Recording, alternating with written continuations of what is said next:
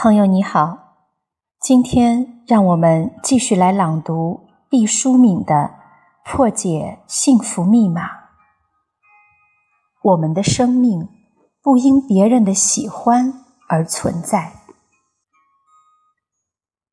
先说这自卑并不可怕的理由是，人人都有，就像死亡，人人都要经历，所以从根本上来说。就不必害怕。为什么人人都会有自卑呢？我们先从大的方面来说。第一是人类对于宇宙和自然界的渺小。面对苍茫玄妙的寂寥星空，你太渺小了；面对拔地而起的万丈山岳，你太渺小了；面对浩渺无际的汹涌海洋，你太渺小了。面对铺天盖地的葱郁植物，你太渺小了。记得我母亲在世的时候，有一天，我们和朋友在森林中漫步，看到一棵几人合抱不过来的大树，我们纷纷猜测这树的年龄。虽然众说不一，但大家都同意树龄最少有几百年了。母亲在密林中对我说：“人是活不过一棵树的。”后来，母亲去世的当日，我回到家中，透过泪眼看到母亲养在花瓶里的一丛水竹依然郁郁葱葱，心中哀痛万分的想：人岂止活不过树，连一捧草也活不过的。顿时。泪水奔涌而出，所以面对大自然，人生出自卑之感是有道理的。自卑的第二个原因来自人类童年时期的幼小和无助，这一点不言而喻。根据科学家的研究，因为人类脑容量的不断增大，就使得人类的胎儿不可能在母腹中发育到完全成熟。才分泌而出，所以人类的婴儿几乎是一个半成品，就独自面对这个世界了。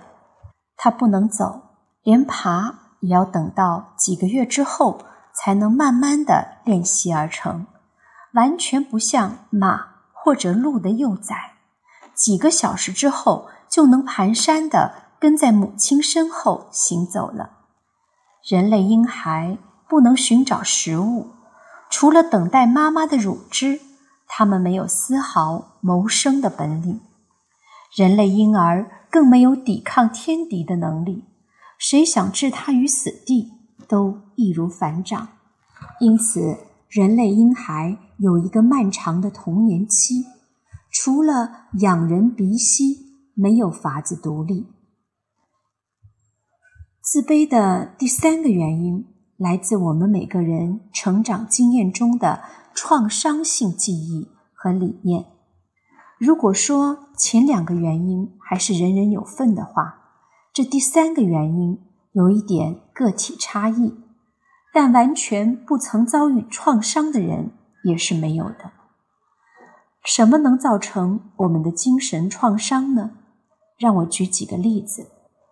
第一是关于性别的。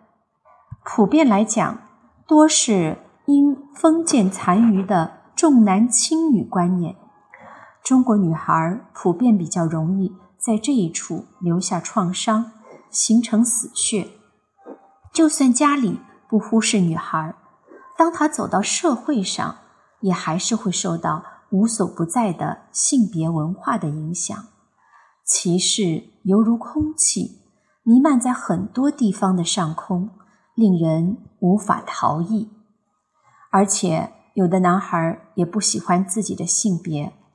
我就曾经听到一个男孩说：“因为在他之前，叔叔啦、伯父啦，还有自己父母这个小家，整个大家庭里生的都是男孩，于是无论是从祖父母还是父母，都希望这最后一个孩子是女孩。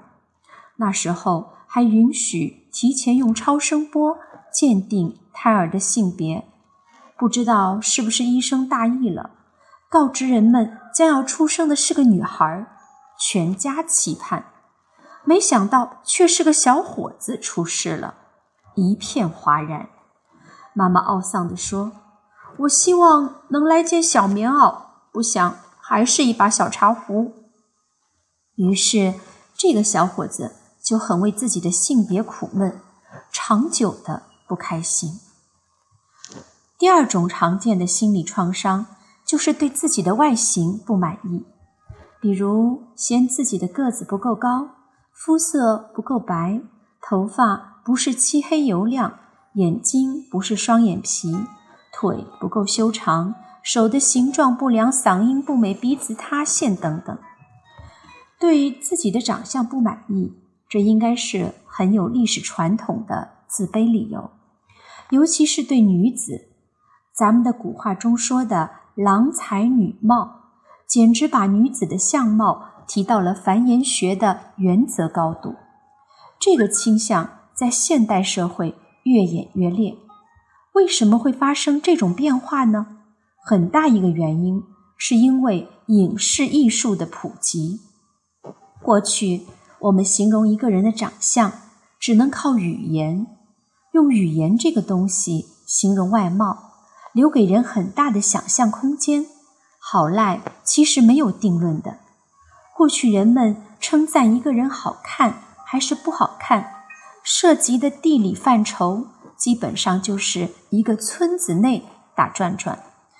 选美基础最广泛的家人，大概要数。倾国倾城的范围，那时候的国和城也不能和今日相比，不过方圆几千、几万平方公里的面积，再加上封建余孽，长期以来，美貌女子都被男人用来向外界展示地位和财富，在金钱的陪衬下，再丑的男人也变得闪闪发光。今天就大不同了，因为电视媒体、网络媒体的发展，由于整容术、化妆术的协同作战，荧幕和屏幕纷纷把包装极端完美的佳丽展示给大众，形成了一种视觉上的压迫，几乎让所有的人都认为自己长相上有瑕疵，从而自行惭愧。这个世界上是不是有人就天生丽质，长得特别好看呢？我想一定是有的。这个概率是不是很高呢？我觉得不高。我始终认为，人不要把自己的希望放在小概率事件上，不要总是期望成为一小撮，还是立足于大多数。什么叫平常心？就是认定自己普通。认定自己是芸芸众生当中的一员，在这个基础上来设计自己的一生。很多人嫌自己的个子不够高，有一位男性朋友，几个月不见，他突然长高了半头。我说：“你三十多岁了还能长个儿，可喜可贺啊！”他苦笑着说：“这不是提经理了吗？我的手下。”都比我个高，闹得我觉得自己要总是那么矮小，就没有权威感。于是定做了一双增高鞋。我们是老朋友，谁有多高还不知道吗？别拿我开玩笑了。我说不是开玩笑，高跟鞋的滋味可不好受哦。他继续苦笑说：“您这话还真说对了。”穿高跟鞋实在是不舒服。那你想过为什么男子汉都崇尚高大？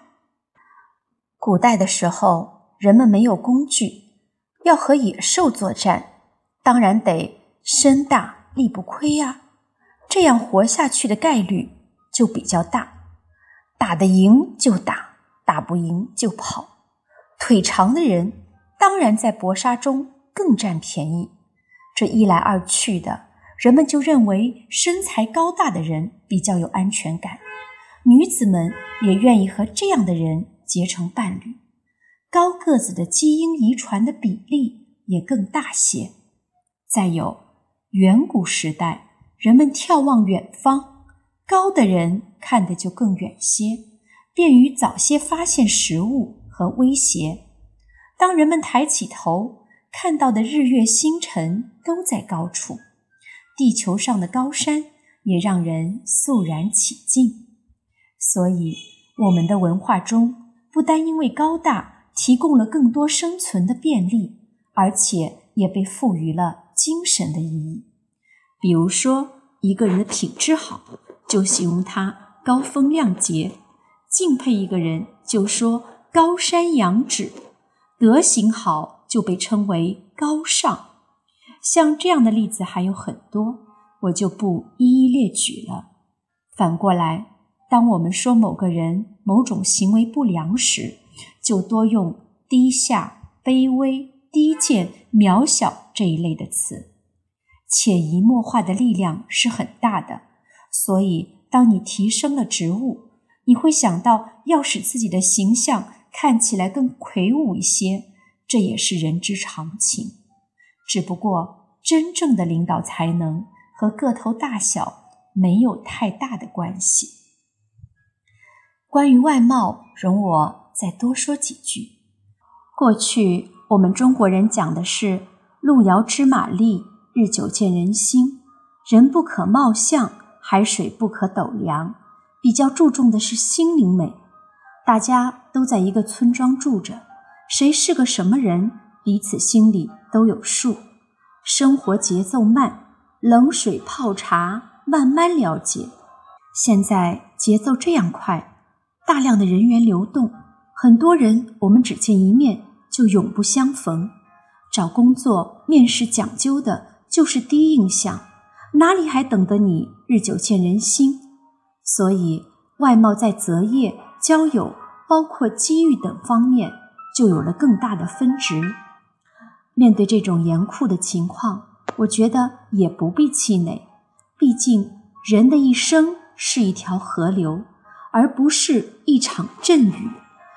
要找到真正称心如意的工作，靠的是你和这份工作的高度契合；要找到携手变老的伴侣，靠的是彼此价值观的稳定和性格的和谐；要找到同甘共苦的朋友，靠的是诚信和不离不弃的友谊。所以，千变万化，看起来眼花缭乱。但最根本的东西是不会变的，你不必慌。第三种常见的心理创伤是觉得自己不够聪明。聪明这件事以前是太局限了，主要用记忆力的好坏来做判断。记忆力好就一好遮百丑。我们前面已经讲过了，人的能力有很多种，东方不亮西方亮。黑了南方有北方，我相信每一种存在都有它的理由，每一颗种子都有乾坤。第四种常见的心理创伤是自卑的人认定自己不讨人喜欢。关于这一点，我觉得首先要更正的前提是，我们的生命不是因为讨别人喜欢而存在的。我们是自在之物，我们不必讨任何人的喜欢，就可以欢天喜地的背负大地，面朝青天。只要你认定了这一点，枷锁就被打开，你就可以自由的呼吸了。